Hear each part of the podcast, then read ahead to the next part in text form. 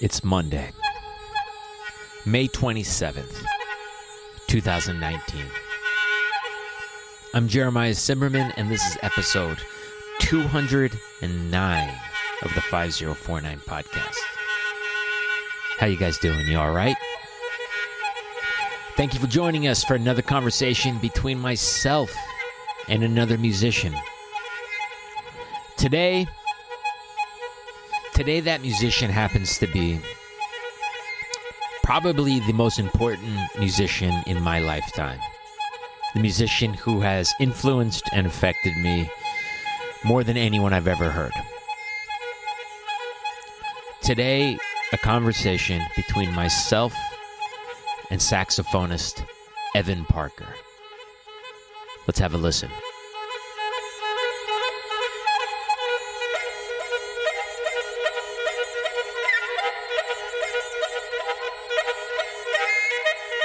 As anyone who knows me well can tell you, the solo music of Evan Parker is among the most important music of my life. And I couldn't be happier. I couldn't be couldn't feel more honored to be able to present to you today my conversation with Evan Parker. I need to get better about um, mentioning my gigs on here. You know, today's a conversation with an improviser with a capital I who means the world to me.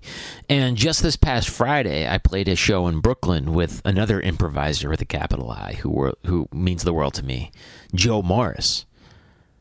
It was fucking great. We recorded it. It was a trio with uh, Yasmin Azaiez, and I want to say thanks to everyone who came out. I, but I need to get better about about mentioning the gigs on here. Like if, if there's a benefit in this from me of doing these shows every week, like I, I should be publicizing.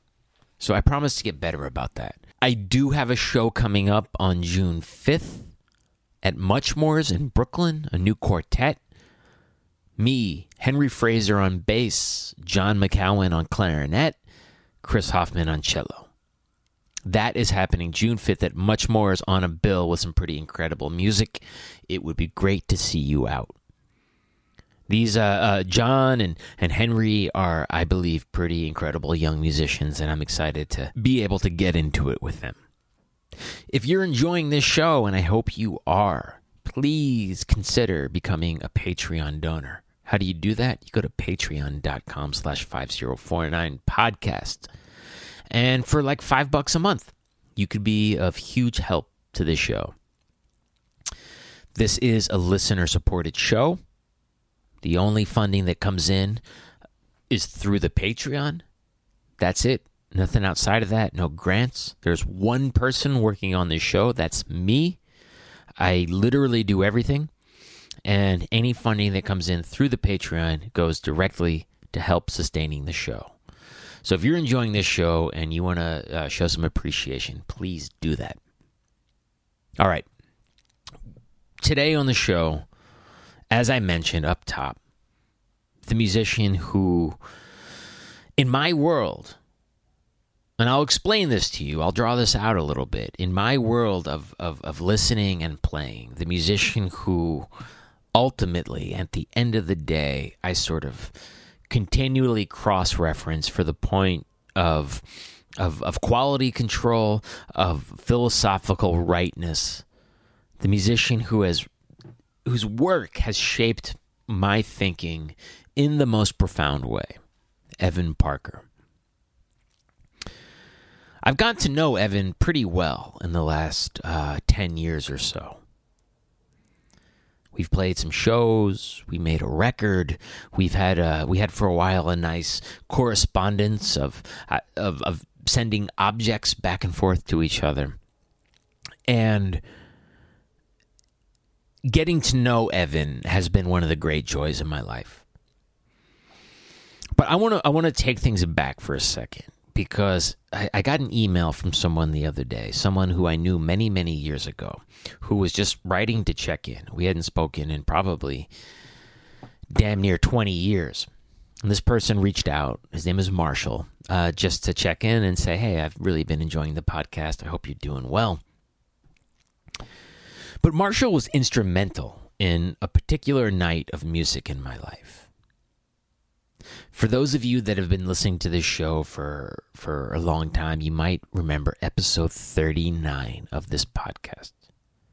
Episode 39, which was the last episode of 2013, was devoted to an old friend of mine called Craig Liskey. Craig Liskey was someone I knew when I lived in Athens, Georgia. He literally introduced the idea of free improvisation to me. He was the first person I ever improvised with. He was an incredibly crucial person in my life. For any of you who are listening who, who know Athens, Georgia, or who, who live in Athens, Georgia, there's two venues very close to one another. There's the Flicker Theater, where I used to do a lot of shows. It's a small bar with a back room where they, they host all kinds of interesting music. It's a small performance space, probably holds, I don't know, 25, 30 people. Couple doors down is the 40 Watt, the legendary rock club where REM, among many other bands, kind of got their thing together. 40 Watt probably holds 800 people, 900 people. Craig was the manager at the 40 Watt. And one night back in 2000, maybe 2001, I was walking down the street. I was going to the 40 Watt to see the Melvins, a band who still you know, among my very, very favorites. And Craig is out on the street. He stops me. Says, "What are you doing?" Like, there's an there's a very important show happening at Flicker in like just about an hour. It's a guy called Evan Parker. He's playing solo. Never heard of Evan. I had no idea about the world uh, from which he came, from the world of, of, of European free improvisation. And literally, in that very moment of walking down the street, running into a friend, and turning left into this club, I heard the music that was going to change my life forever. I heard Evan Parker play solo saxophone.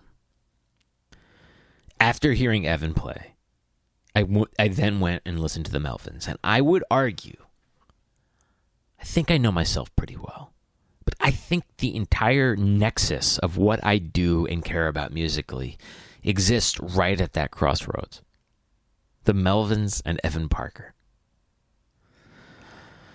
For those of you that don't know Evan, uh, and for listeners of this show, I, I, I imagine there's not that many of you.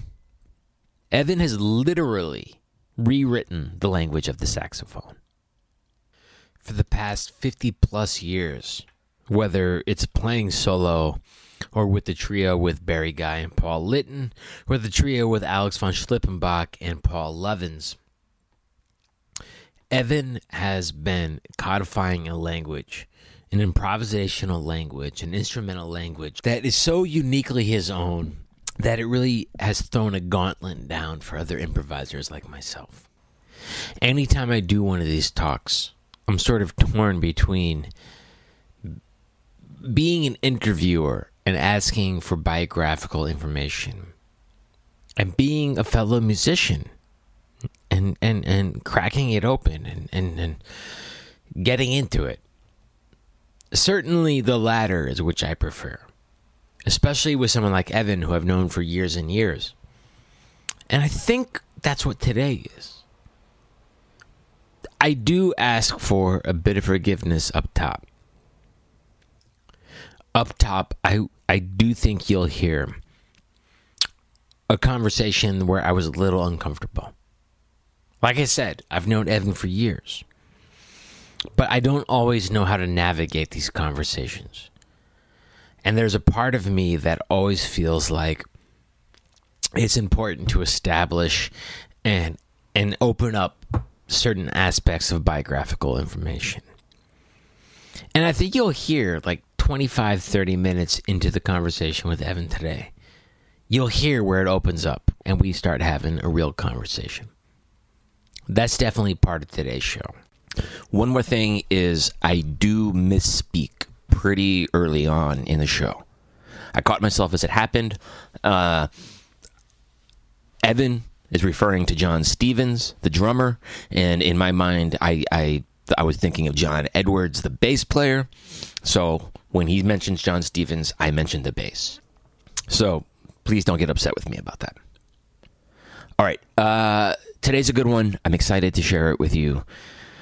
Here is my conversation from two weeks ago with Evan Parker.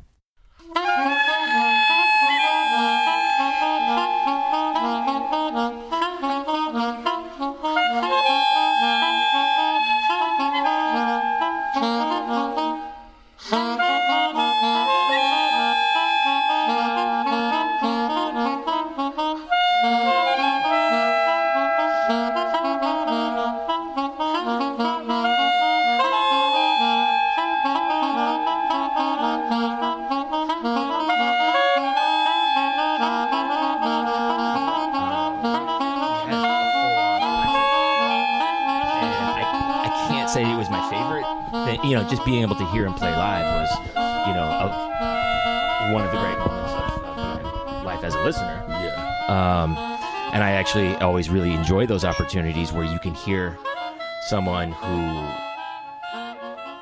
is navigating some some form of a challenge, whether it's you know do, having to reinvent yourself after being a Yeah. musician for 70, 60 years, or Yeah, yeah. maybe a physical problem.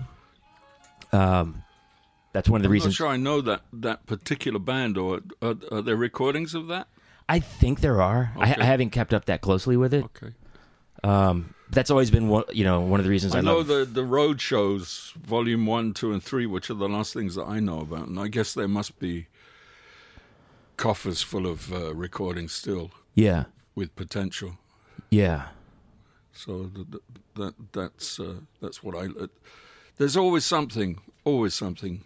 Any any Sonny Rollins uh, statement is going to contain something you've never heard before and you don't expect.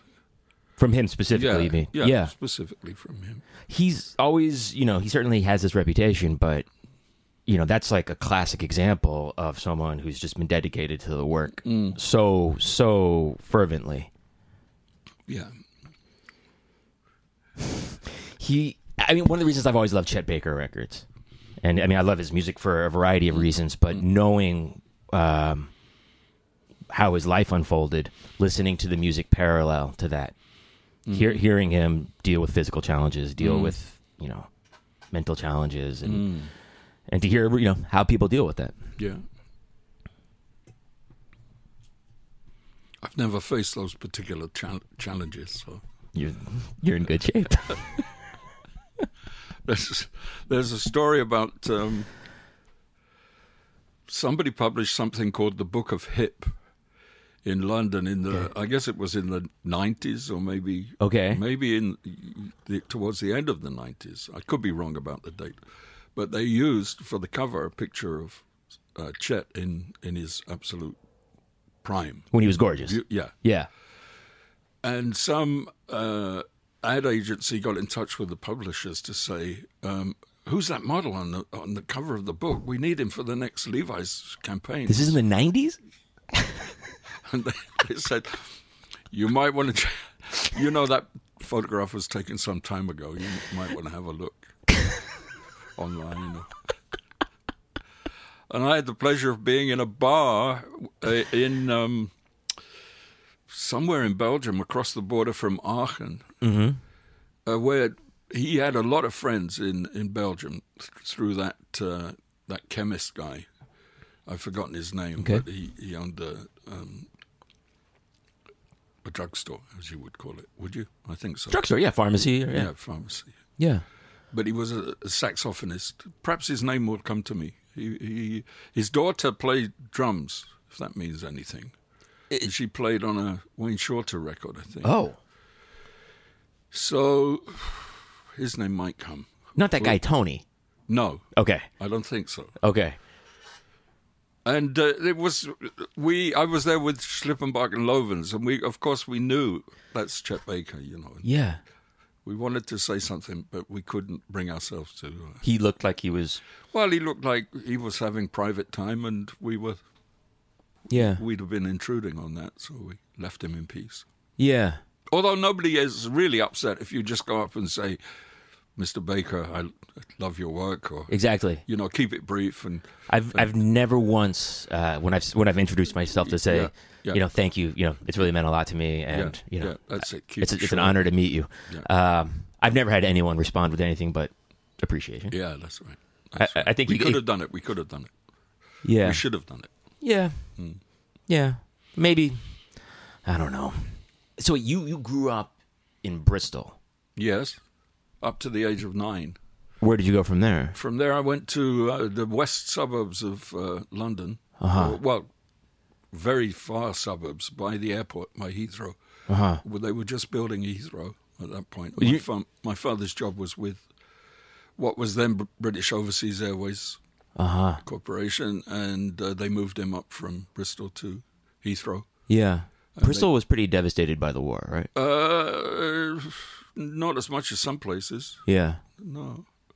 That that whole story of the war was very interesting because they moved from. My parents were from Dover, Uh-huh. and when they realized I was uh, that my mother was pregnant with me, they thought they they should move from Dover because the the Germans were building a, a gun which would fire just about fire all the way across the channel and hit Dover. So they thought, no, we'll move, and they moved to Southampton, which got bombed really badly. Yeah. Um, but he had a job there with uh, what became British Overseas Airways, was called Imperial Airways at that point. Mm-hmm. And they flew, the original commercial airlines flew from uh, flying boats. You know, the, they'd land on water. Really? Yeah, yeah. I can't, I can't tell you which plane it was. Sure. anything, but but uh, that that was the origins of air travel, and of course, it was f- for the few, Sure. very much for the few. Sure. I mean, even in my lifetime, I remember airlines as a child being uh, a little more gussied up than they Mm. Are now. yeah, yeah. Wasn't quite like the Greyhound that it is now. cram them in.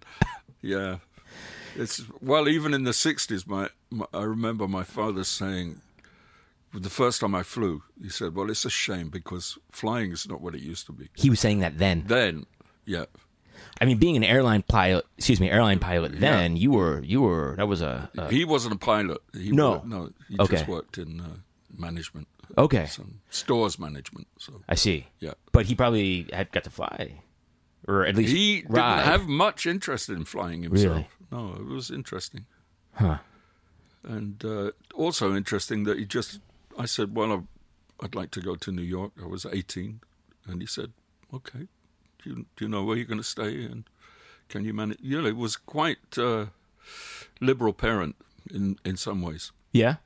Yeah. In terms of so being supportive of creative endeavor. Mm, in- at that point, there was no clear sign of creative endeavor. I don't. Well, you'd already been playing the sax, right? Yes, but that, as you know from your own parents, that doesn't mean anything. they want you to be a doctor or a lawyer. Well, you so oh, okay. Let me, go back a second. Uh, I have to imagine um, hearing like who who were the first sax players you heard that you said like I have to try to do that. The, f- the very first jazz record I bought was Bird and Diz Yeah. as, as, as a 10 inch LP. So uh, a- great way to start. but my my peer group made it, the, guys older than me made a decision that West Coast jazz was more interesting Uh huh. at that point. And they, you know, for a while I was steered that way. And um, I knew all the Bud Shank records. Yeah. And I love that stuff. Yeah. Honestly, well, it was. You know, Howard Rumsey's all Lighthouse All Stars. and- yeah. Yeah, that was a detour for me, in effect. But once I decided, wait a minute, I can make up my own mind about what I listen to, and I really like that Charlie Parker record. I'm going to go back to the East Coast and see what Yeah. what I've been missing, and what I've been missing was, uh, of course, was Coltrane and. Right. So we're talking nineteen. Uh, what ma- feeling that I was an independent. Uh, I had taste of my Uh-huh. own, which didn't de- depend on peer group approval. Yeah. I would have been about seventeen or eighteen, I guess, maybe a little, Okay. little younger in some respect. It's funny, like right Hmm. now, because it's 2019. There's been a lot of conversation about the year 1959 Hmm. Yeah, in jazz, and Okay. all of like just the tr- amount of tremendous records that came Yes, out. Um, yes. You know, whether it's you know kind of blue or Yeah. Shape of Jazz to Come or Yeah. uh, Time Out, like seminal records. Yes. And with that, does that period of time? Oh yeah, that's bang. That's bang. uh, You've you've put a uh, your finger right on the the point, I guess, Yeah. because I can remember when Kind of Blue was issued. I, certainly, by the time Time Out came out, I think I was I'd moving on. I, it was kind of you can't you can't be listening to that, and I'd made a choice. You know, Yeah. a switch from uh, what I suppose, loosely speaking, white jazz to black jazz. Right. That would be the simple way of thinking about it. and were you thinking about it in those terms? No, not in those terms. Just Yeah. that, that it was the music that seemed to carry more power and more more resonance Uh-huh. and um, just more excitement, maybe. Certainly. Yeah. I mean, I you know we, you know, w- uh, with with jazz, and I, I hope I'm not off base in saying this. You know, it seems like a lot of the emphasis because I'm an out, I'm in all the music I'm involved with. I always feel like I'm a kind of a poser, outsider. Well, So I always feel a little strange making declarative statements. Maybe. just don't don't confess too often. You know that Right. that feeling is never going to go away. But uh, Yeah. yeah, or or um, confine your confessions to the right place, which is you know your your blog is great. Sure. Now everybody knows. Well, I, I was just gonna say that that virtuosity and creative self-expression mm. are intrinsically intertwined mm. in the world of jazz. You know what you do with with your interpretation of the tune, what you do with your time to solo. Mm. It's this hyper specific combination of those things. Yeah. You know, being a, you know having a voice that is intense, you know, very much your own, but also filtered through the lens of being able to play the shit out of your instrument. Um, and certainly, if you think about like uh, when I when I hear you say that, you think about people like Miles and Coltrane. It's exactly what they were doing. It was like blowing the roof off with their instruments. Yeah. So, so you came to New York when you were eighteen. Uh, Yes. And did you go? I think I, you told. I think I heard you talk about this. You went to Bleecker Street, right? I Bleecker Street. I I knew uh, the Take Three on Bleecker Street. That was the club. It was a club, and Cecil Taylor was there for a month, I think, in the summer of this, the same summer that that would have been the summer of '62, the first visit to New York. But before that, um, two things. In 1960, Miles Davis ca- came to Europe to tour with Coltrane in the band, but Coltrane left in the middle of the tour. That they just issued that. Yeah, yeah. Did you go? Well, no, because they by the time they came to England, London, Coltrane had left, and Sonny Stitt had been flown over like an emergency replacement. Uh huh. So I, I, I it was great.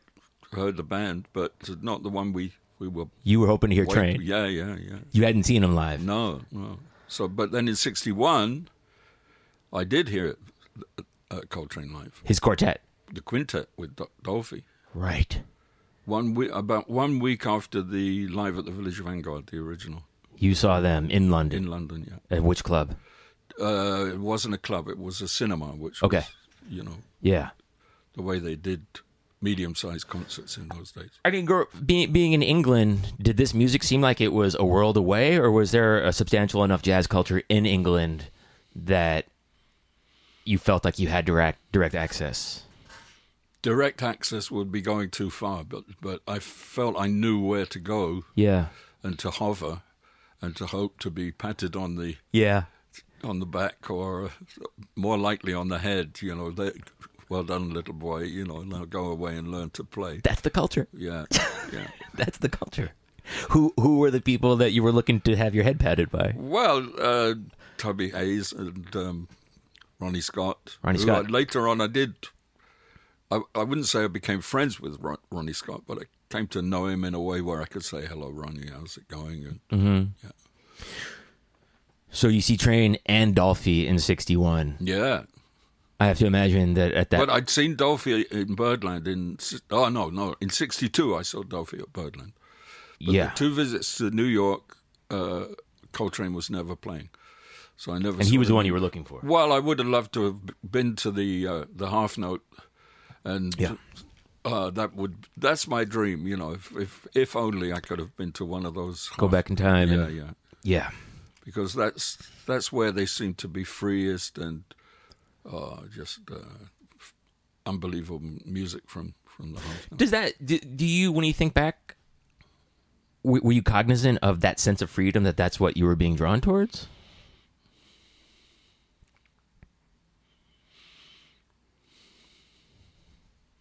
I suppose. Mm-hmm. You know, yeah, the well, the power, the power of individuals exercising free, free choice. Yeah. I think that's it. And the the music is a manifest, manifestation of their individuality Mm-hmm. and their decision to be in control of what they're doing. Yeah. So it has a political dimension, I think, Yeah. or a socio-political dimension, psycho-socio-political. Absolutely. Yeah. You know, it's it's everything is there, Uh huh. and if you can find a way to do that and survive, well, you've you've sort of cracked one of the big problems. Mm-hmm. And uh, I think the particular economic and political climate prevailing in in uh, what was in effect still post-war Britain. Uh, well, we we don't have anything like that now. Mm-hmm. Still, people are coming through and, and solving the problems their own way, but it's nowhere near as easy as easy as it was Mm-hmm. back then. Mm-hmm. You know, I say say this kind of stuff often because it comes up. But uh, rents were cheap, Mm-hmm. food was cheap. If that was a survival for you, and you had no great ambitions beyond playing and surviving, well, it was possible. Yeah. And it's become increasingly more difficult to do that Yeah. in the intervening fifty years. Certainly. Yeah. Or, or- and I think there's something crucial there, which is the amount of yourself that you give to it. Like breakthroughs, I think happen at points of some version of exhaustion. you know, if you're giving yourself an hour a day Yeah. to work on mm. your your playing, your mm. writing, your voice, you know, mm. whatever it is, y th- there, there's certain breakthroughs that are less likely to occur than if you're giving yourself not just you know four, five, six, seven hours, Yeah. but also more time and freedom to let ideas sort of roll around in your head, Yeah. and and be evolved. That's definitely true. I remember William Parker telling me there's um over on Sixth Avenue. Uh, it's now the IFC Cinema, but it used to be the Waverly Theater, and him and all the musicians he was involved with at the time, um, early '70s, they they were able to rent the basement for some something just hilarious, you know, like forty dollars a month or something, and they would just have a set like an, a session that never ended.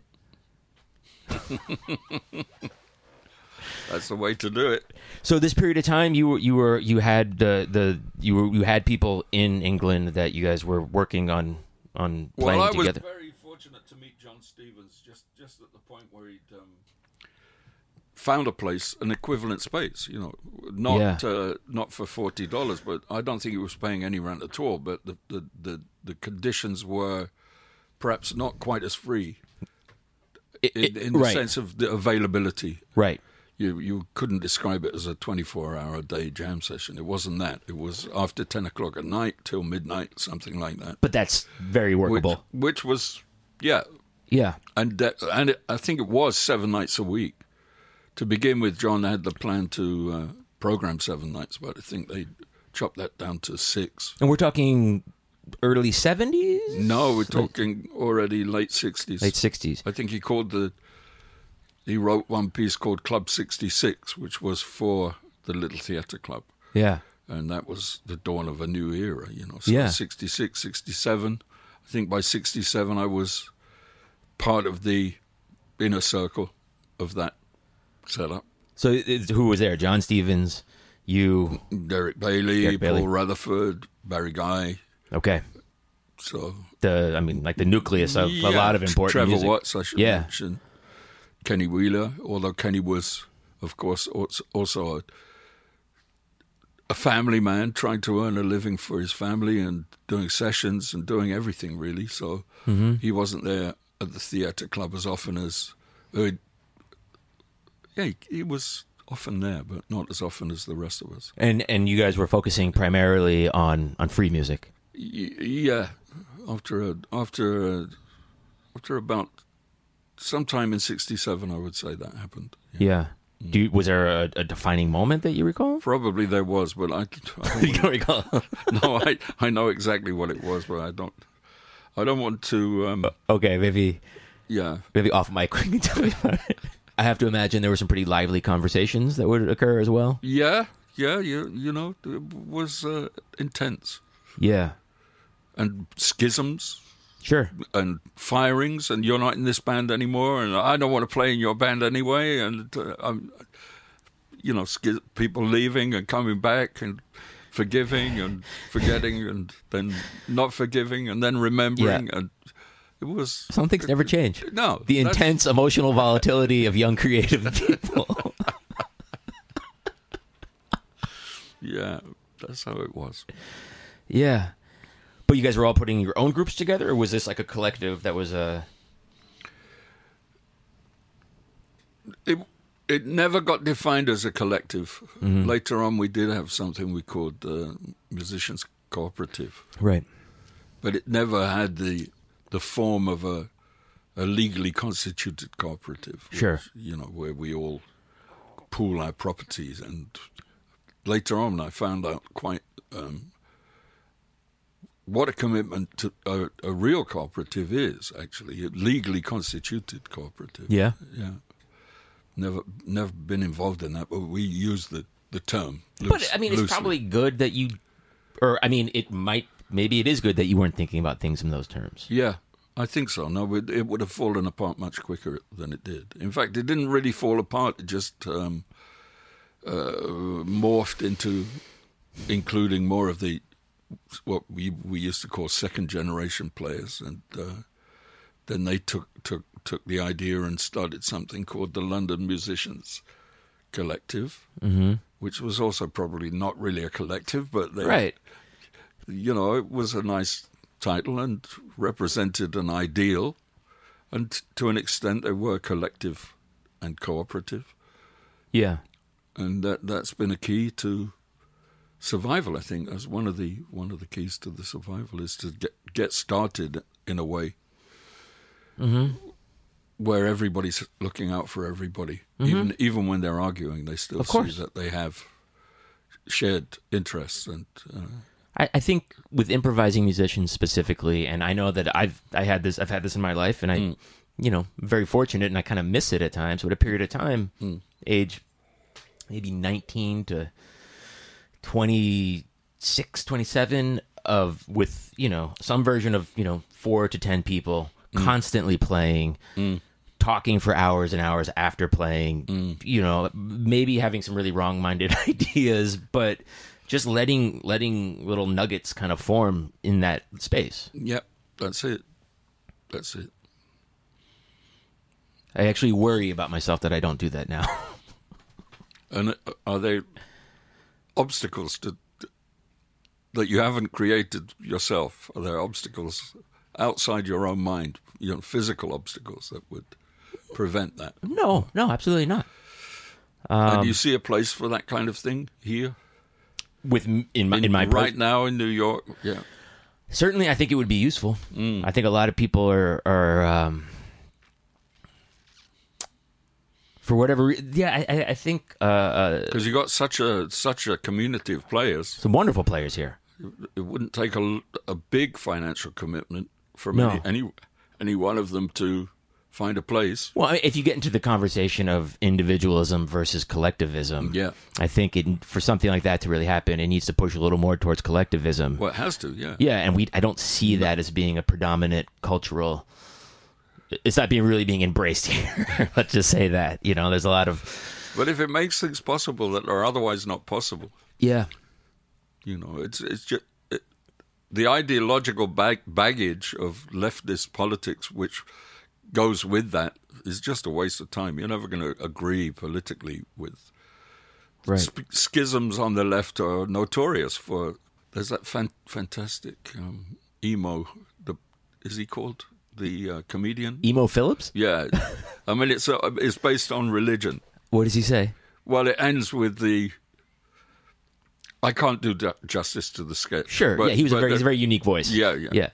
But basically meets. It's about the meeting between two characters. One, and they they share a, an interest in Christianity. And oh, what, what, what Catholic or Protestant? No, I'm I'm Protestant. Okay, I'm uh, Lutheran or blah blah.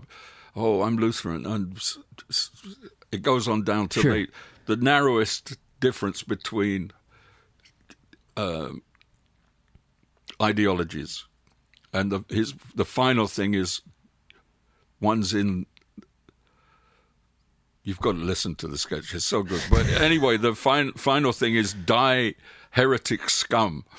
They Right. they share everything except that last thing, Right. and then they don't. And that to me is also true of uh, the the left in general. Well, the left, I mean, we're in a very strange time right now, Yeah, and yeah. I, I would argue that for a variety of reasons, and we'll, you know, we'll go back to talking about music, but yeah, there is a serious identity crisis going Yeah, on, yeah, and, yeah. and there's a lot of, you know, I, I, I think, I think in the United Kingdom and the United States, like we're we're in a pr- we're pretty comparable places of just completely confused social unrest on every part of the Mm. spectrum. yeah.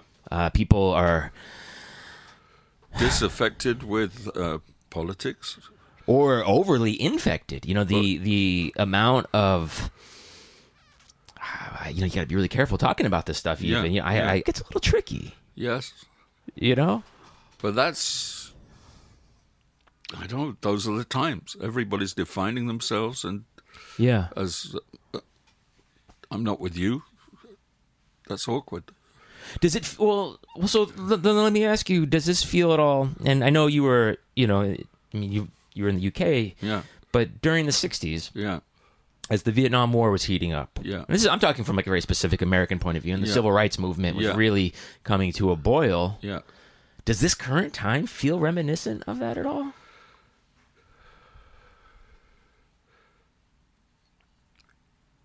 Not. I mean, back then the the the distinctions, the aims, the the strategies were all clearer. I think. Yeah. I think so. Now it's so so much harder to define who is, who is your natural allies, who are your natural enemies, and mm-hmm. everybody's looking over their shoulder and defining themselves in terms of who their enemies are. Sure. And perhaps your friend was doing that, you know, Yeah. because you've you you've crossed the line and you're no you can no longer be his friend. You know, that's a strange thing to arrive at a, a Yeah. place like that Yeah. With, without further discussion, it's as though you've erected the principle uh, ahead of the, the specifics of the relationship. Mm-hmm. Uh, I don't know.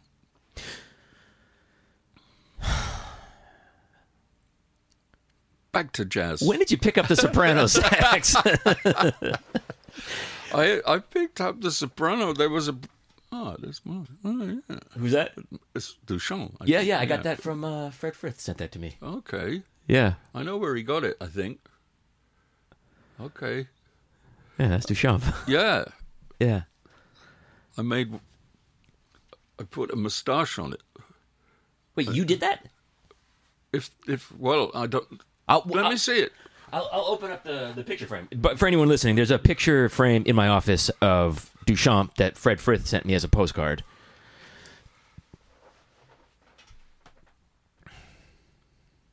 Well, I certainly did something, but I made a. You know, this originally he did the Mona Lisa with L H O O Q, Uh huh.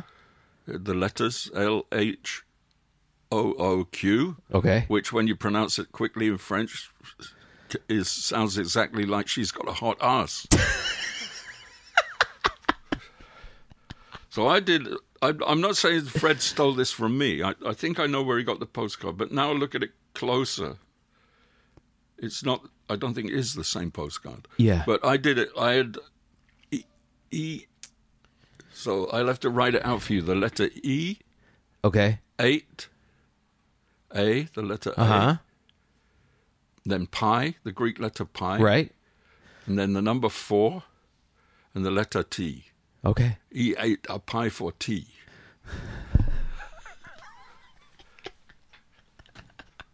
Well, we'll, If we'll- I can find one, I'll we'll- send we'll- it. we'll to- crack you that can, thing open can- in a sec. Yeah, you can you can put it alongside Fred's. Yeah. I would love that.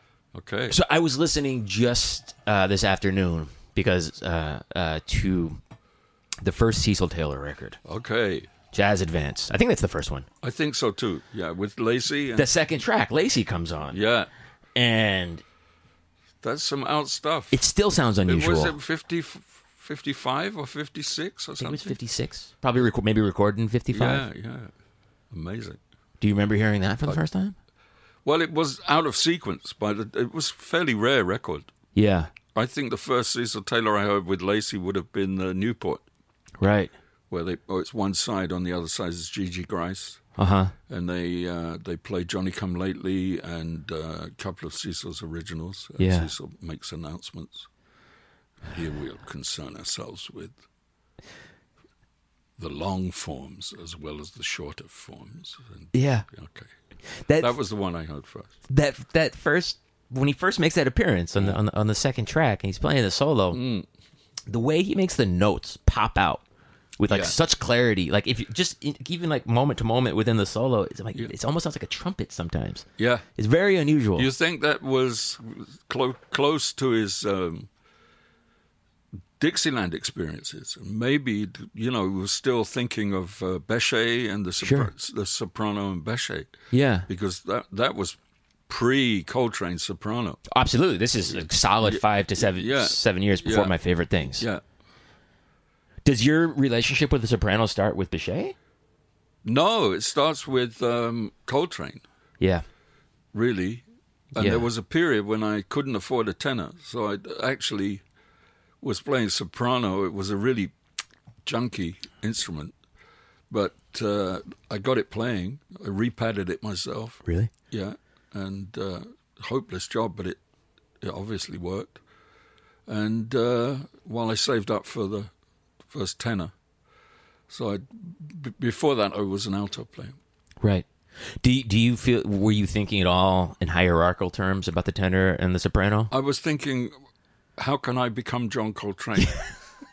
obviously, We're need, also thinking that. I, I obviously need one of those and one of those. yeah. Yeah. It's still the classic double. it's the double that makes the most sense.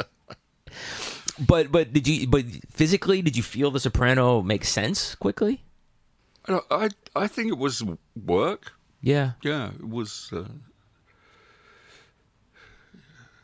God knows what I sounded like, but it was the key to meeting John Stevens. Actually, to bring that back. How so? It- well, there's a story that I, in my jazz life, if I could call it that, I was doing my best to play like Coltrane, Like the and the modal music mostly. Okay. you know, so take taking the easy track sure. never really knowing quite what the Coltrane ch- changes on, uh, you know, the alternatives to two five ones and things. Never really got to grips with that. Yeah.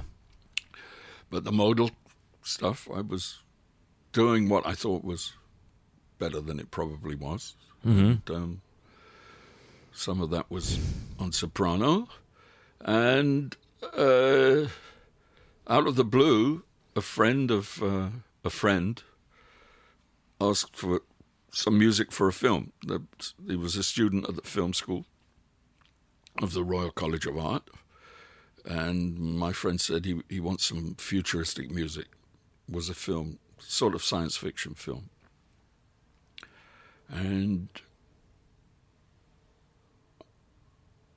I- I had a quartet with piano, bass, bass, and drums at that time, and I asked the other guys, "Would you like to do some futuristic music?"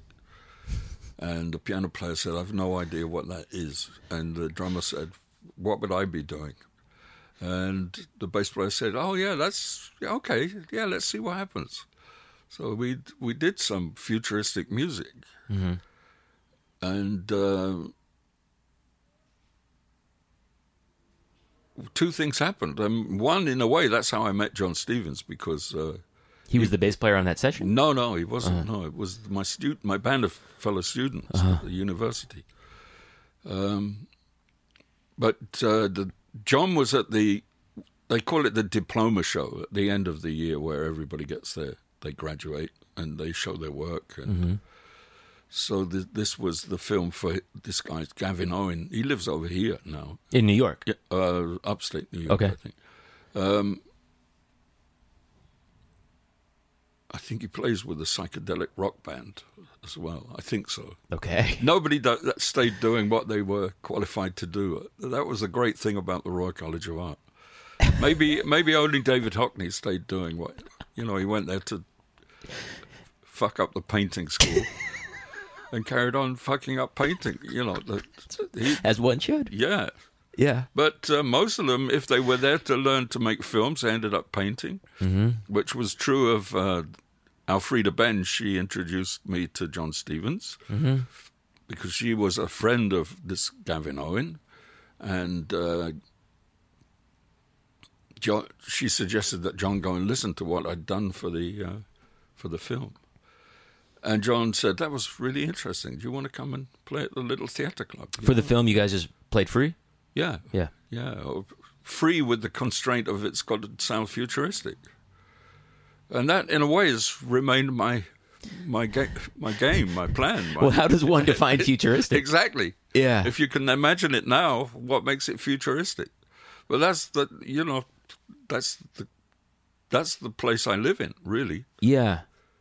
That's that's the root of it. That that's the root of it. That's and and uh, the other. You may as well hear the whole story. Was you know because I append to this the massive effect that seeing Forbidden the Forbidden Planet film had on me when I was about nine years old. Yeah. Louis and Bebe Barron did the music. Okay. They weren't allowed to be called musicians. The the um, AFM or whatever it's called said, no, no, no, you can't make mus- music using no electronics. No, no, no. You can call them technicians.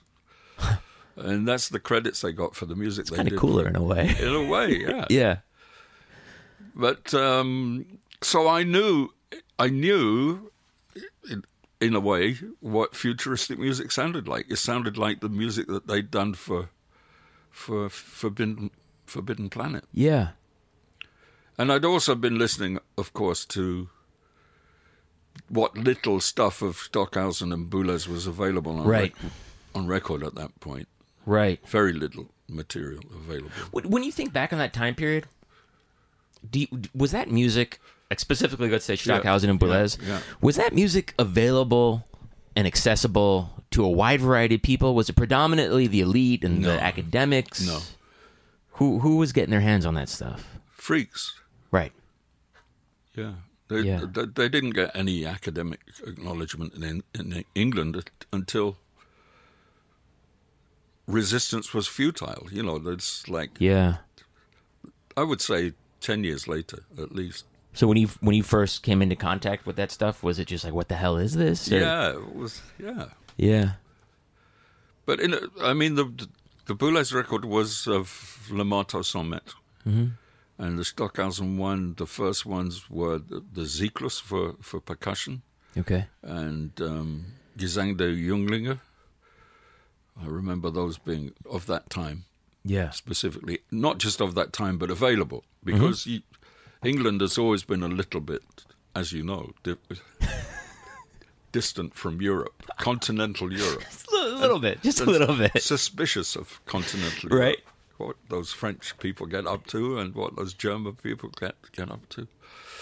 And not much has changed as you you see with it. But we won't talk about that. I'll just say I remember the first time I was in England. Yeah. we had a day off in um, Brighton. I was walking around and I found a record store. I said, "Oh, you know, going in here, see what's going on." Yeah. And I look around, and it takes me like thirty seconds to realize that there are only CDs and records by British artists. Right. And I kind of said as a joke to the guy, I said, "Hey man, where's all the American shit?" And uh, he gave me the nastiest look. I said, "The Clash is great, man. Anything else going on around here?" Well.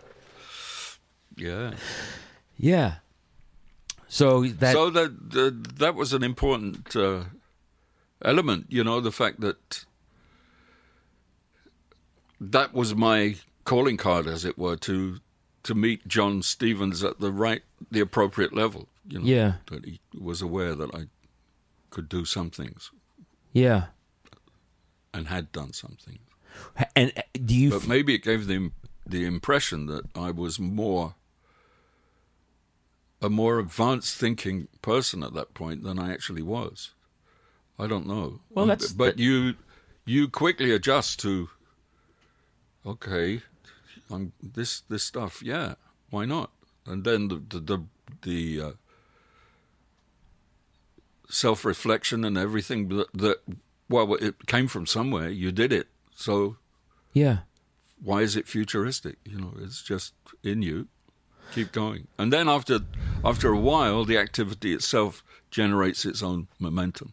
It does. Yeah, But I feel like with you specifically, a lot of what a lot of people of my generation and now like people that have, are coming after, what they're drawn to, what they're attracted to, what is is, um, and I'm talking. I guess I'm talking specifically about three different things. I'm talking about the solo work, and I'm talking about the work with the two different trios with Lytton and Guy, Yeah. and with Schlippenbach. Is is a lot what of, of what gets us going is we can hear the sound of someone who's spent the past several decades creating this this instantly unique sound and and you hear hard work in it you hear absolute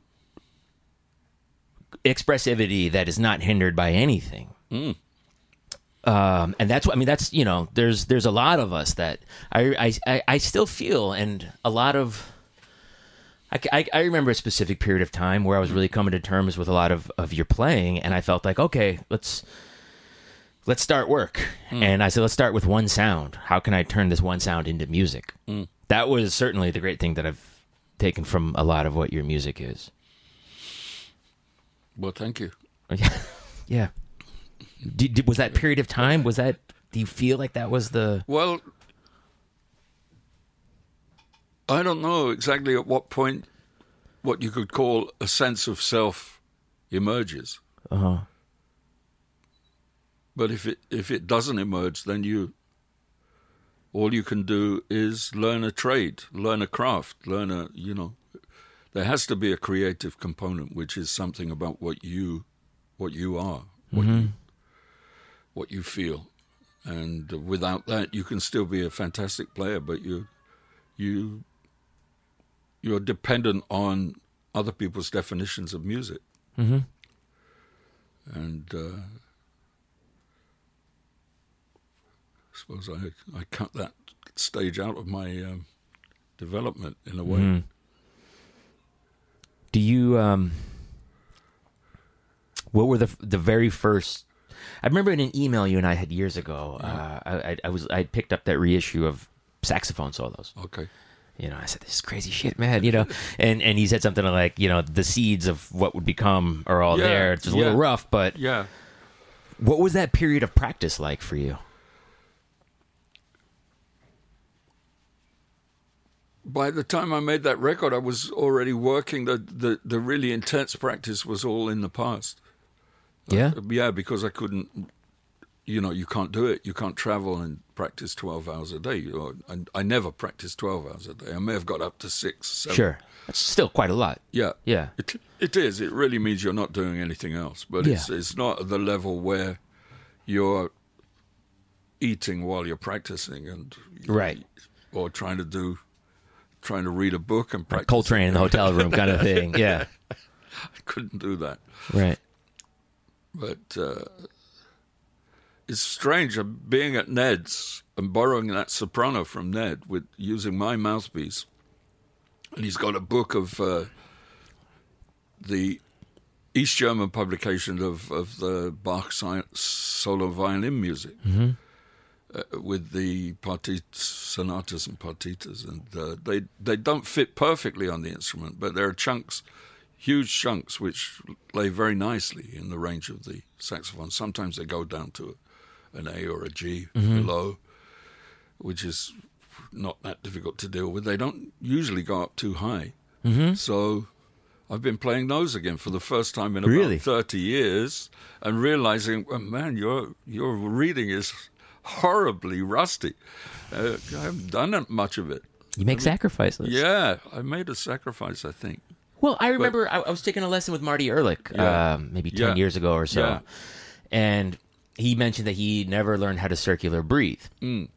And that in a conversation with Ned Rothenberg, Ned said to him, I think something Marty said, Do I need to learn how to do this? And he said, Yeah, you know, when you're doing it, you won't sound quite like Marty Ehrlich.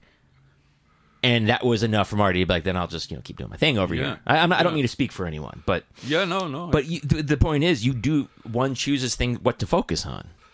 this p- provokes the the great um, thing that Paul Bley said uh, in one of the books. I, I don't know if it was the one called um, "Chasing Time" or something. It's one one of the books that I think is done by interview with with somebody. And he says, "Yeah, yeah, I've been thinking a lot about this. Uh, all the fuss about Evan Parker and the circular breathing. I, I, I can see it's it's going over. It's yeah, it's interesting. Yeah, I can see. And then I was practicing yesterday, and I looked at my f- fingers, and I thought, wait a minute, I'm circular breathing.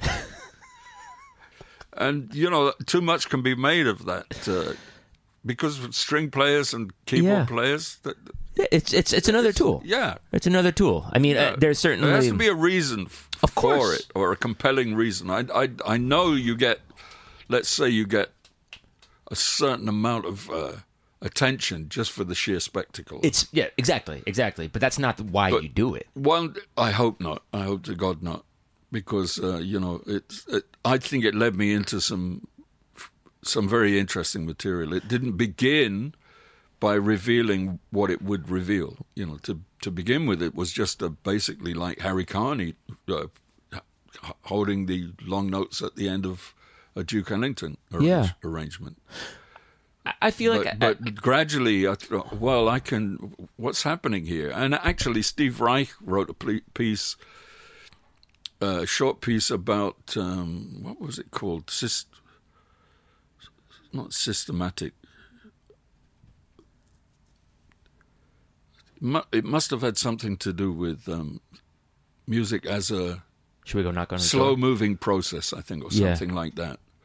And I thought at the time, well, this is a, a close uh, definition uh, definition of something which actually in England we call systems music rather than uh, repetitive music or what what minimal music. The terminologies varied. Yeah, And I I thought that uh, Steve Reich was defining a particular approach to systematic uh, music making or music composing, yeah, and uh, that not all systems have to be mathematically rigorous uh-huh. or ma- you know formula formula driven. You can you can work with systems which are also under intuitive control, and that that was the germ of of the what what has become uh, you know this body of solo work. I feel like circular breathing quite naturally uh, lends itself and contributes to momentum. Yeah, yeah, yeah. That's it. Um, I, I've. I, I've, I I feel like as a listener, when I've, I've listened to a lot of your stuff, I don't really hear the circular breathing um, as That's- much with, with when you're improvising with others. That's. I'm very pleased to hear you say that. Yeah, yeah, There's supposed to be something more interesting going on, you know, Right. than just the fact that somebody's got that knack. You know. yeah. I mean, I've you know, I'm I'm now I'm you know, almost forty. It's weird to say that. Uh, I've never learned how to circular breathe, and in solo stuff, I've I've been learning. I've, I've really embracing the challenge of not pushing myself to circular breathe or fake circular breathe, but to figure out how to not let gap breath gaps, uh, deteriorate any sense of momentum, Yeah, yeah, yeah, yeah. Yeah, or to embrace you know silence in a way that in, in any number of ways. yeah. That's a, an important uh, um, realization on your part, I would say, because sometimes I think, well, you can breathe. You don't have to do this. You know, you're not a circus trick. Right. And sometimes these days, I've, I've been thinking about shorter pieces as as well. Yeah. Yeah. What's the impetus of that? Ah, just to do something different. It doesn't always work. Right. But uh, I would say the the idea of the almost mythologizing of circular breathing in Western culture is is must be bizarre for, for people in other cultures where it's actually taken for granted. Of Sure. course, you circular breathe. You play the whatever it is. Yeah, the shehnai or whatever, yeah. yeah, yeah. So I would like to return it to that kind of uh, status of something that is taken for granted, and Yeah. now what you're going to do with it. Yeah, You know, what, yeah. It's it's a tool that you Yeah. use when it's necessary. Yeah. But it, Yeah. It's funny that you say that you've been working on shorter pieces. Peter Evans and I had this conversation Okay. recently. I did, and I, I did a tour last year, a solo tour of maybe eight dates or something, Yeah. where I the challenge of the tour was to play short pieces. Mm. Um, and I found a very rewarding musical experience. At least for, I, I can't speak for the listeners, but Yeah. from my Yeah, side of yeah. things, Um, well, I think that uh, if I did that, and it might sound a little bit almost uh, self-aggrandizing, but I might ask the audience not to applaud applaud between pieces, so that I could shape the whole experience, and then they could evaluate the whole experience at the Yeah. end when I indicate that's okay. If you wish to applaud, you can applaud now yeah, because the that kind of sense of uh, playing for the approval. The, that's dangerous the- shit. yeah, the long, the long, long improvisations, complete set improvisations. I think are somewhat, in some ways, have evolved in order to avoid dealing with audience approval until until the music is finished, and then mm-hmm. okay, you're not going to take away the option of the the audience indicating it's either enthusiasm or lack of enthusiasm. That that remains their prerogative, their right, but take it out of the equation as far as un, until the formal statement that you intend is over. Mm-hmm. And if the formal statement that you intend is 15 short pieces, then I to have applause between each of those becomes It would be very. It would destroy dis- momentum. destructive and Yeah. and and irritating for everybody in the well, end. then, but then though, if if you present it that way as like a let's say a series of improvised etudes, yeah. now you're getting to that tricky place of Well, this is me the composer, this is me the saxophonist, and like why are you? Se- I'm not. I'm not saying you, but why are these things being I'm- separated? Well, yeah. It, we'll find out if it's a risk worth taking. I mean, I mean, I haven't got to that stage yet.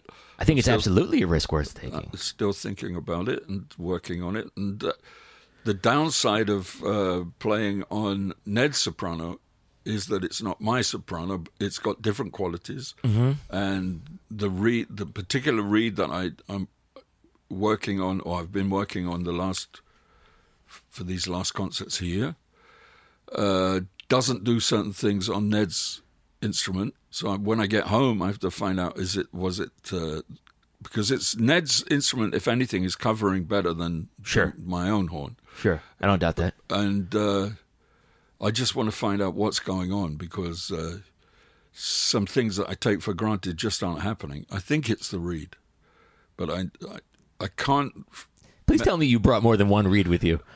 I bought more than one reed, but these synthetic reeds, first of all, they're rather expensive. I play synthetic reeds now. Okay. Yeah. And the other thing is that they they need adjustment and work. And, Yeah, they do. You know, uh, it's a question of finding the time to do that. If you've got one that plays, Cling to this- it like a branch over a raging river. They, so Which synthetics are you playing then? Legere. Okay. Yeah, they're. I mean, for clarinet, they're cheap-ish. They're Hmm. twenty bucks, and it'll play solidly for six months. Yeah. Uh, and you will have it'll play on the bandstand as it does in your practice space, Right. Right. which is ultimately why I, I made the transition. Okay. maybe five years ago or so. And you did you consider um, Hartmann or any of the more f- f- fiber? Uh, I haven't even explored. This friend of mine who is this you know amazing classical clarinetist. He Okay. said try Legere. okay. He said give yourself a week to get used to it because it will be a little Yeah, challenging yeah, at first and certain. I mean, exactly within seven days is okay. This feels pretty good. Okay. And yeah, yeah. you know, I would say give the Hartmann Hartmann. Hartmann a chance. I mean, if you can find Hahn, yeah. even more of a chance. I'm I'm using up the supply of Hans that I bought. When did you switch to synthetic? Um, soprano? I've played synthetics since uh, since the mid '70s. I would say. Yeah. yeah, the soprano mouthpiece and the, s- the instrument itself really, the margin of error is very thin. Very very thin. It becomes an attachment of you so quickly. Mm. No, Yeah, it's when you realize because when you work on the reed and you you're you're trying to make it narrower yeah, so that and then you go too far. But it's it's still playing, but the margin of setting it up accurately on the mouthpiece, so you've lost any margin. You know, it's like if you don't get it exactly in the right place, yeah. it's leaking on one side or the other, or you know, and it's behaving weird. Yeah. yeah, yeah. It's, It's such a. but it's a challenge. I I personally feel like I constantly feel this thing of well, a I don't have a lot of time to focus on a lot of Yeah. instruments. Yeah. Okay, I got to make something happen on the bass clarinet. Okay. I need to have that expressive range Yeah. available to me. When I play the bass clarinet, and again, I'm not playing it as much as I have or as much as I do with the soprano. Yeah. I feel much my it's there's like a big much bigger block between my ideas and the actualized sound. The bigger mouthpiece, Yeah. the thicker reed. Yeah. Does that physical relationship occur with you at all? Yeah. I've even started to worry about the the fact that the keys in the right hand open across a a bigger gap than Yeah. the ones in the left hand. Yeah. Which may not be true on the clarinet, being a cylindrical instrument. No, Maybe- yeah, it's not. It's not with my fingers as much as it is my breath. the- I mean, it's very strange that there are all kinds of things that you you're obviously compensating for without really being consciously aware that you're doing it. You've been playing this thing for so long, you take Yeah. for granted. And in a way, this corresponds to a, a breakthrough that I had, which also won't apply to the clarinet What's that? which is three fing- six fingers down. You know the the thing that would be a D on the saxophone. Take off the right three fingers, you get a G. Take off the left three fingers, you go to a C sharp, not to a C. Right. So you've got d- a, a, a dis.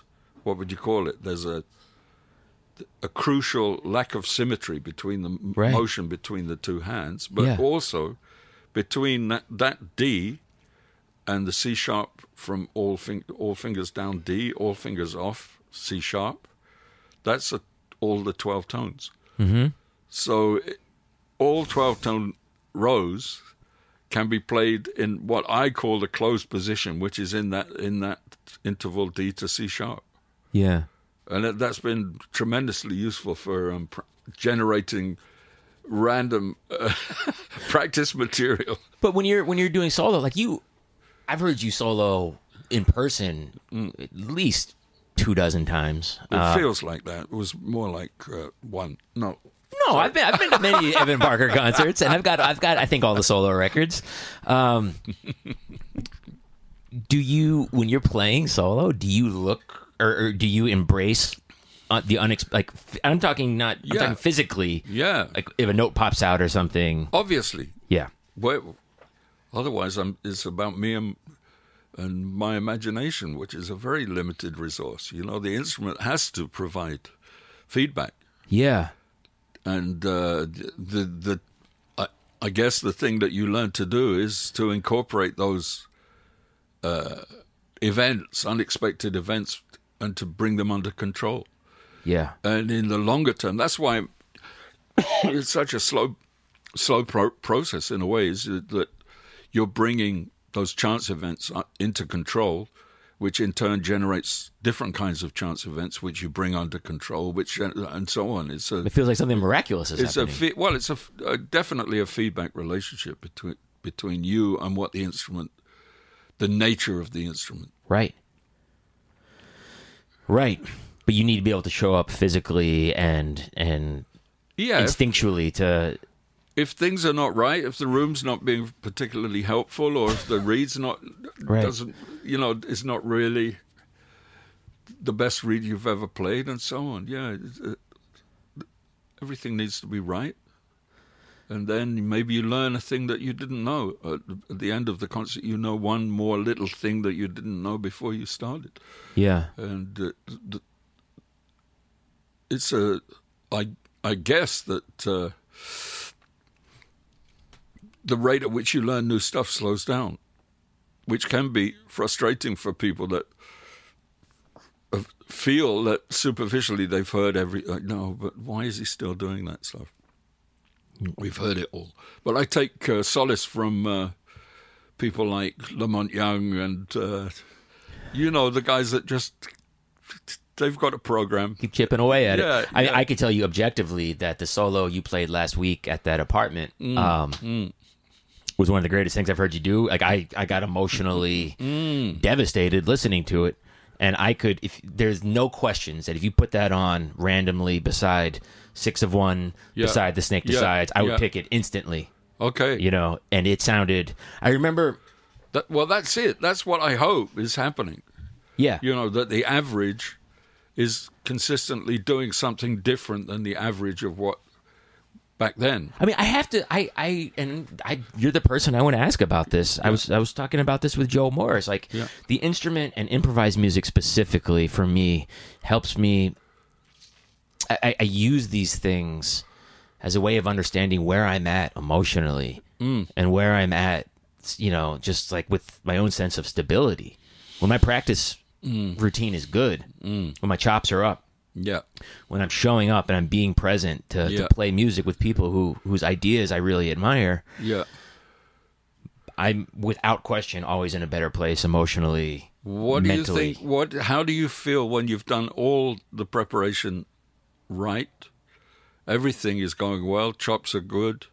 Uh, reed is good. Room is okay, and st- you're still playing under under par. You see that bridge back there? That's I'm gonna go, no, honestly, I, I I am more likely to go into a dark place if if something happens. You know, it's just not that hip. Yeah. I'm more likely to be okay with it when these boxes are checked because you know Yeah, yeah, no. shitty shit happens. Bad You- nights happen. If you've got, if you know that it's your fault, that's somehow easier to accept. Even if, I mean, the simple case is, if you, if I eat too much before the gig, this is really a, you know, a, a mistake that I should never make again in my life. But every so often, it happens. Eat too much bread or something. Too much of food, any Yeah. kind of food, is just a, a bad feeling to play on a full stomach. Absolutely. And uh, those myths about Char- well, they're probably true stories, but Charlie Parker eating two suppers and drinking a bottle of gin before he starts is I know. I it's a hard act to follow. I Yeah. can't, I can't do it. I'm not sure I'd want to. But you also, if you picked up Charlie Parker sax, you wouldn't sound like him. Well, I actually touched the Grafton acrylic that that belonged to Charlie Parker. Really? Yeah, yeah. The auction, Chan uh, sold all the me- memorabilia that she had Uh-huh. at auction in London, and uh, my repairman was called in to uh, make it playable because they wanted Pete King, the English saxophone player, to play. It was just beat. Well, the pads were dead. Everything. yeah, it was a difficult job for for Willie because on the one hand. Uh, It's like restoring the Mona Lisa. Yeah, exactly. Yeah. You and too much work would have would have uh, you'd have needed to replace pads and all of that kind of thing, and that would have changed its archival status. And uh, they decided. Uh, I think Pete King said, "Well, just make make it play down to low D, and uh, I'll make sense of that. Yeah. Don't worry about the bell keys." And uh, so I, you know, I, I actually heard Pete King play on it, and it was there there when the um, people were viewing. It wasn't the actual auction. I think in the end, the auction was the next day, and it was bought by telephone by the mayor of Kansas City or Where he was from. yeah, Right. yeah.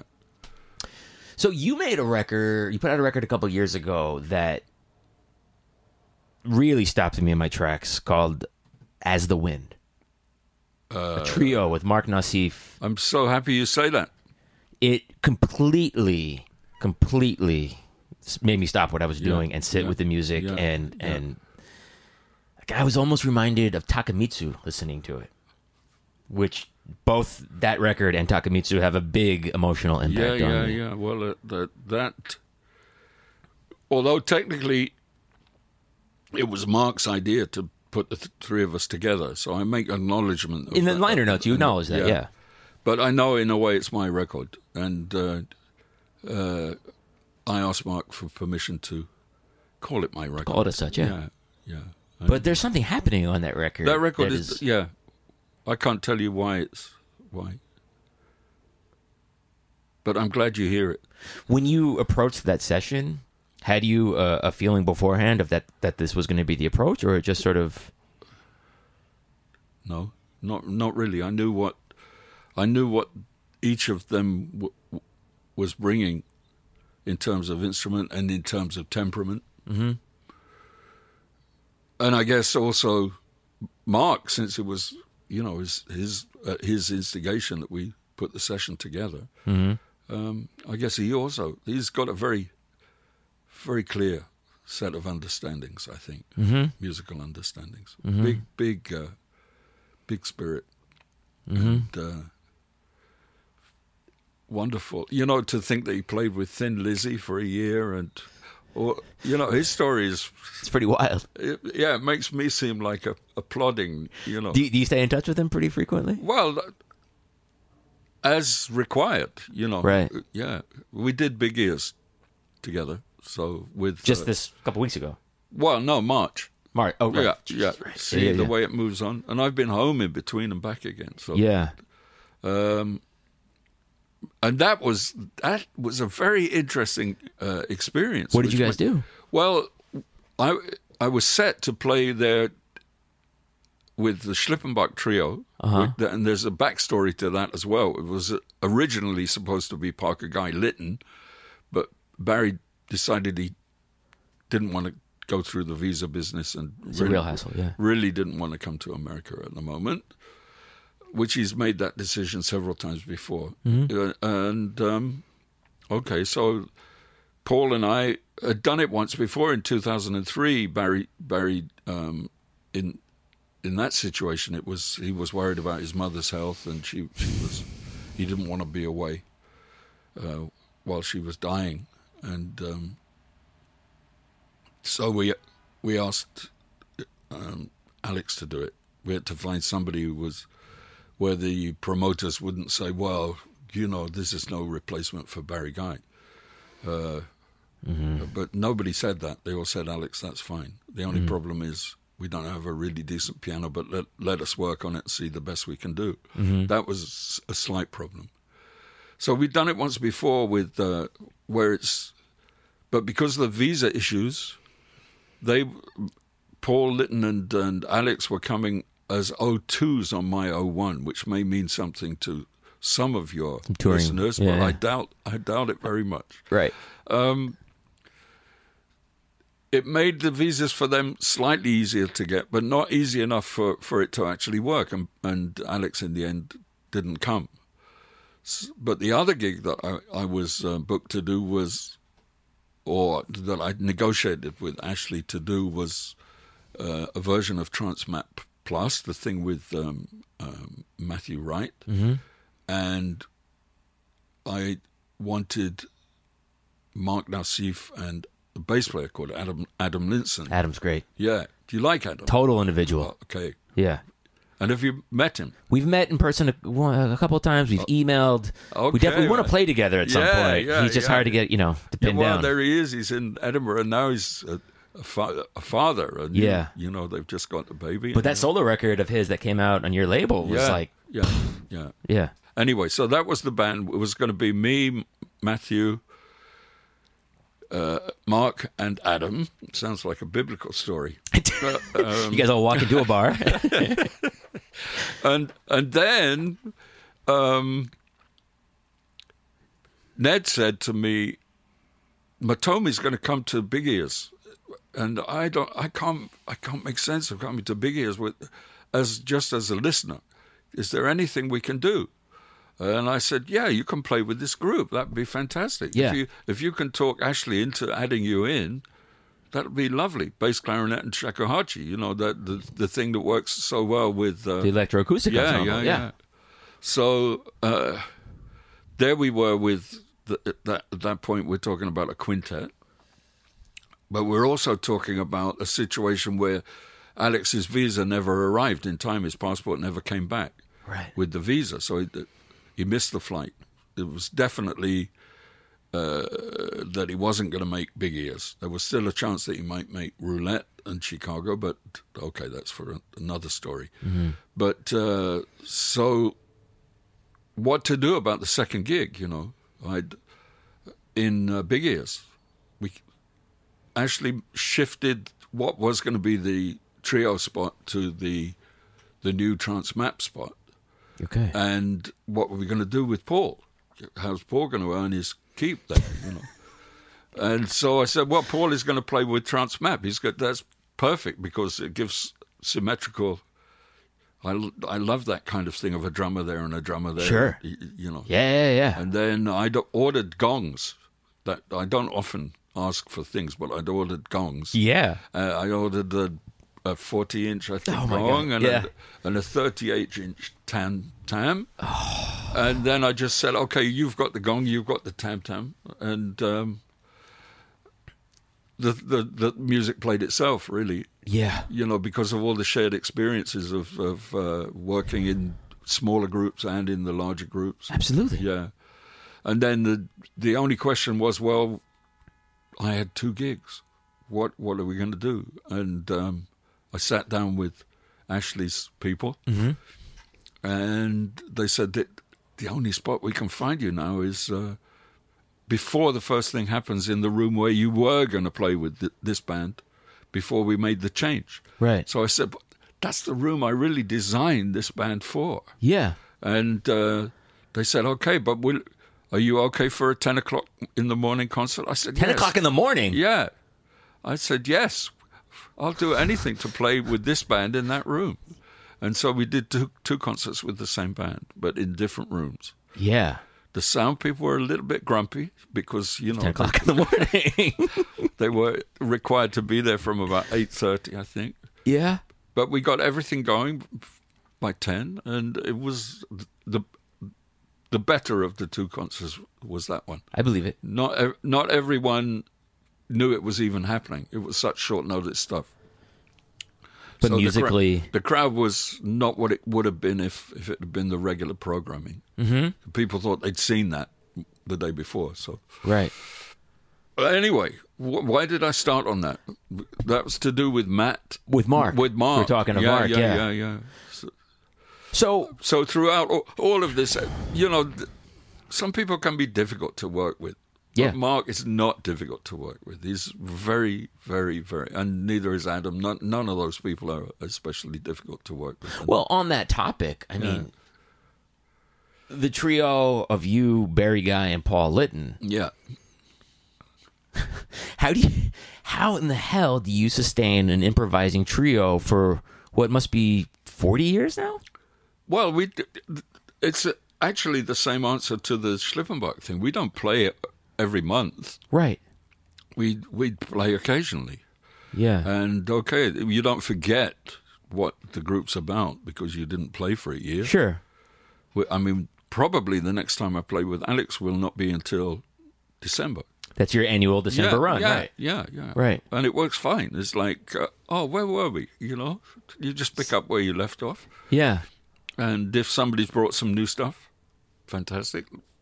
Don't quite know what to do with that, but here we are. When Mal- Alex started to play more of the monk repertoire, uh that for a while that was a, a challenge. And then he started playing a couple of Eric Dolphy things. I had to, okay, am I going to play with these as though I know them? Am I going to pretend I know this line, or I better go home and I see the ones he's working on. I let him play them solo now, and I'll work on it. So the, Playing- that's a challenge with with Alex, Yeah. which actually doesn't happen so much now. It's a phase that Alex worked sort of worked through. So that's that's it. You just have to know uh, what's happened in the intervening period. You know. Mm-hmm. Mm-hmm. There was that record that you made, the trio with Lytton and Guy Yeah. with Peter, Yes, yes. and In Portugal, yeah, Yeah. P- Peter's a special character. very. but he can um, look after himself He can look after himself.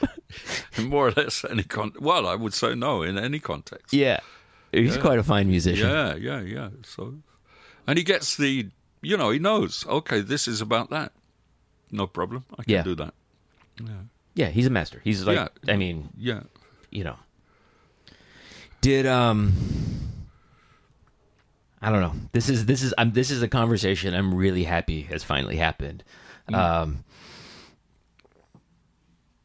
Oh, I was gonna are, you- are you still releasing records with your label?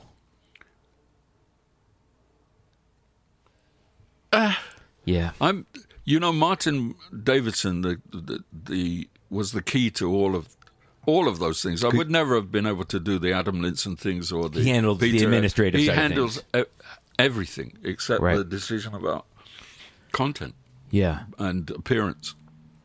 Yeah. And um, as we as we often resorted to the expression, "It's your fucking label," uh, you know, or "It's my fucking label," you know, that that's it. In the end, he went along with decisions of mine in order to respect the fact that he, he had a label where he could express his own ideas, mm-hmm. and uh, this is my label, and. Uh, it's there's no feeling like it when you have somebody that supports you to that point that doesn't argue about no I, that's the wrong color or no that's far too big or that's far too small talking about the graphics or that's too loud or that's too quiet. You no this is a horrible mix. He never never um, offered any resistance to final dis- giving me the final decision And that's what you need if Yeah. you're working with someone. yeah exactly Yeah. but it's so rare It is rare. that somebody can can provide you with the the uh, practical support that you need, but there's no charge. There's no charge in terms of in return. I'm I want a piece of the decision making. Mm-hmm. You know, if I asked for his opinion, he would give it to me. Right. But but uh, he didn't impose his his um, thinking on me. So it was a very a very beautiful period of collaboration. But when he moved to live in Spain, we had a meeting before he left, and um, he and his um, partner, his former wife, who he got back together with, Madeline, they said, "Well, we can work at long distance, and it's not a problem." So that, as the wind is a, is a, an example of what we can do at long distance. Mm-hmm. It's technically true, but it's also true for me that at some point I, I have to make something that I'm more um, physically close to. Yeah. Yeah. Well, it seems like in the last several years you've been doing all your records at uh, St. Peter's in Whitstable. Yes, a very special place. It is a special place. But because with Whitstable, you also get Adam Skeaping, the recording engineer, okay. who is a lovely man. But that's coming to an end Why? because he feels his hearing is no longer up to the task. Hmm. He's he's in his eighties now, I guess. Oh, I didn't realize And, that. yeah, yeah, and he's a wonderful man, but uh, But but I, I very conscientious. I've gotten the feeling that that uh, it- that St. Peter's has become a crucial part of of your output. Yeah, I think there may be one more. Um, we did a final solo recording there, to almost to celebrate Adam's decision. Recently. Yeah, it's not out yet, Okay. and it it may never come out. I don't know. It's it's there. Uh, I'm still evaluating. You're evaluating- doesn't sound too pretentious, but No, it doesn't at all. St- you're I'm evaluating still trying music? to work out whether it adds anything to to the corpus of solo work. Yeah. And meanwhile, I found a, a, a, a small, enticing studio in Ramsgate, which is a bit further down the coast. Okay. And there's a, it's run by a Portuguese guy, uh, or he's lived in England for a long time. I don't know. I think he still calls himself Portuguese, Okay. uh, called Felipe, Felipe Gomez. And uh, but people call him Phil Gomes. So he It's- just- he pretty ju- good. He just goes with it. Yeah. Call me Phil. Don't. But with with with and he has a nice room for in terms of resonance i think now i've exploited everything that i can get it sounds harsh but everything that i can get from st peter's i think i've i've taken so your your period with St. I- Peter's is coming to a I, close. I think so Yeah. i think so I, I need a new new acoustic yeah. And this studio offers that? Is it a big live room? no it's it's a live room but it's not that big Yeah. and it's right on the seafront uh, there's little marina there with yachts and things And that adds something. It's. I got. Oh, wait, I'll show you a picture Yeah. of it. in- It's on my phone. I think so. Are you still excited about releasing records? Yeah, man. I no. I'm, yeah, and that's why I want to get it right. I want Yeah. to do something that makes sense of it. Uh huh. Yeah, of the next phase. Yeah. And uh, there are people that I would like to involve more, which is Matt Wright, Mm-hmm. my son Sam, who's a live sound engineer actually, but is very, very good. He was a assistant engineer on the last session with Adam, Okay. and uh, yeah, I think I think in both ways, it, um, the fact that Adam is basically saying, "Look, I can't do this anymore. I can't hear. I, ca- I just can't hear." He can still do. He can do it by looking at the screen. He can still master. Hmm. Um, but he can't hear. But his ear's not there anymore, He can just see it on the screen. He can. I mean, it's amazing that the work that he's done. Mm-hmm. And there's something in the in the pipeline which uh, is from Japan. A, a, an, I think we we could call it the electroacoustic quartet. It's with Joel Ryan, Mm-hmm. Lawrence Casserley, Paul Lytton, myself, and we did a tour in Japan. Uh, God knows how many years ago. And Joel has been working on the recordings of one particular concert from Iwaki, Okay. the Museum of Modern Art in Iwaki, which was a huge, like triple height space with massive natural.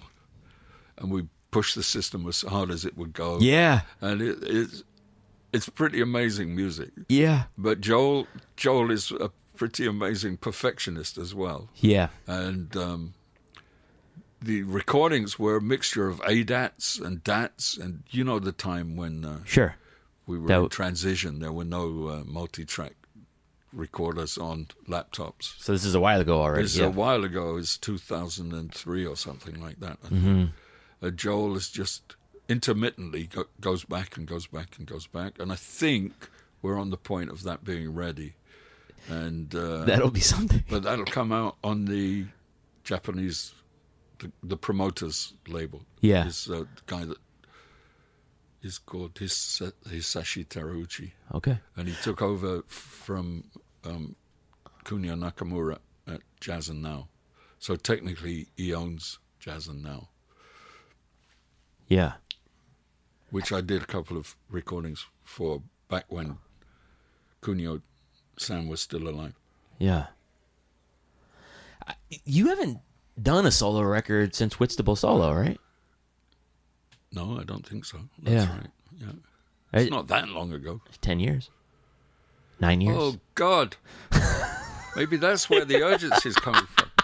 I just, I'll, I'll just say this, and we'll, you know, we should eat some dinner soon. Okay, man. But but tell me what you think of the one uh, the the one called Lines Burnt in Light. That's one of the best ones. Correct answer. Thank you very much. we can stay friends. That was, I'll tell you specifically. I have a very clear memory of bringing it back to the, the, the where this conversation was maybe an hour ago. Yeah. There was a period of time where I was doing a lot of playing with, uh, you know, Tom Blancarte, who Yes. plays with with Peter. Oh, I'm in intimate. Well, Yeah. no, that gives the wrong impression. I'm in um, regular contact with Tom because he's, uh, you know, he's doing a PhD. in Denmark. Yeah. Yeah. But you know the the theme of the PhD. No, I haven't talked to him in years. Okay.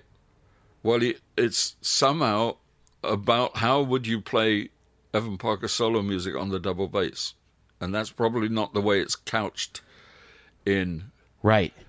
because it's hyper academic. I mean, he is He's really he really Going for he's it. going for it. okay. Well, there was a period of time when he and I and a couple other musicians Yeah. were playing several times a week, Yeah. hours and hours at a time. yeah. Inter, you know, cut with beers and laughter and everything Yeah, else. yeah. And we listened to records, and I remember he put Lines Burnt in Light on. And we were Okay. listening to it, and we were, you know, we were talking about the music, and he just sort of exclaimed, "How could anyone in the world not hear this as anything but objectively beautiful?"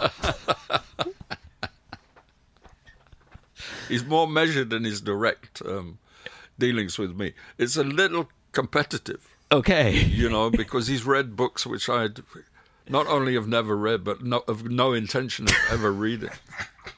Especially, uh, you know, post-structuralist French. yeah, yeah, yeah, yeah. It gets a little wordy. Yeah. But I, I will tell you that as a listener, what I heard you do last week at Alain's Loft and what I heard you do last year at the Zurcher Gallery solo, I want to hear a record of that. Okay. Okay. And These the the guy Phil Gomez uh, um, has a, a colleague who comes in, and he's somehow in commercial music business somehow, but uh, I've forgotten his name for the moment. But the two of them, they really, they really make me feel at home yeah, and like they care. It's not to say that Adam of course, of course, yeah, yeah. but Adam's very, you know, he's a dry, classical guy. That's his British. background. Yeah, Yeah. yeah, And these, these, these, they're not dry in that way. Dry. That's the last thing Adam is. I, I can't think of what I'm trying to say. Understated. Adam's very understated and very, yeah, and doesn't offer opinions really. Right. It's not Yeah. his job, you know. Yeah, Where- as it can be difficult to read. Yeah, yeah, yeah. Nate Wooley's like that. I've never thought of that comparison, but that's why Nate and Paul get on so well. I think. Yeah. I think so. There's something going on there, which is Listen, this has been fantastic. I think we did well here. okay. I'm gonna make us some dinner. But Okay. I, I do need to tell you that your music has literally changed my life for the better. Thank you so much. It's given me so much, so much enrichment, and it, it means the world to me in perpetuity. Thank you. Thank you. Thanks, Evan.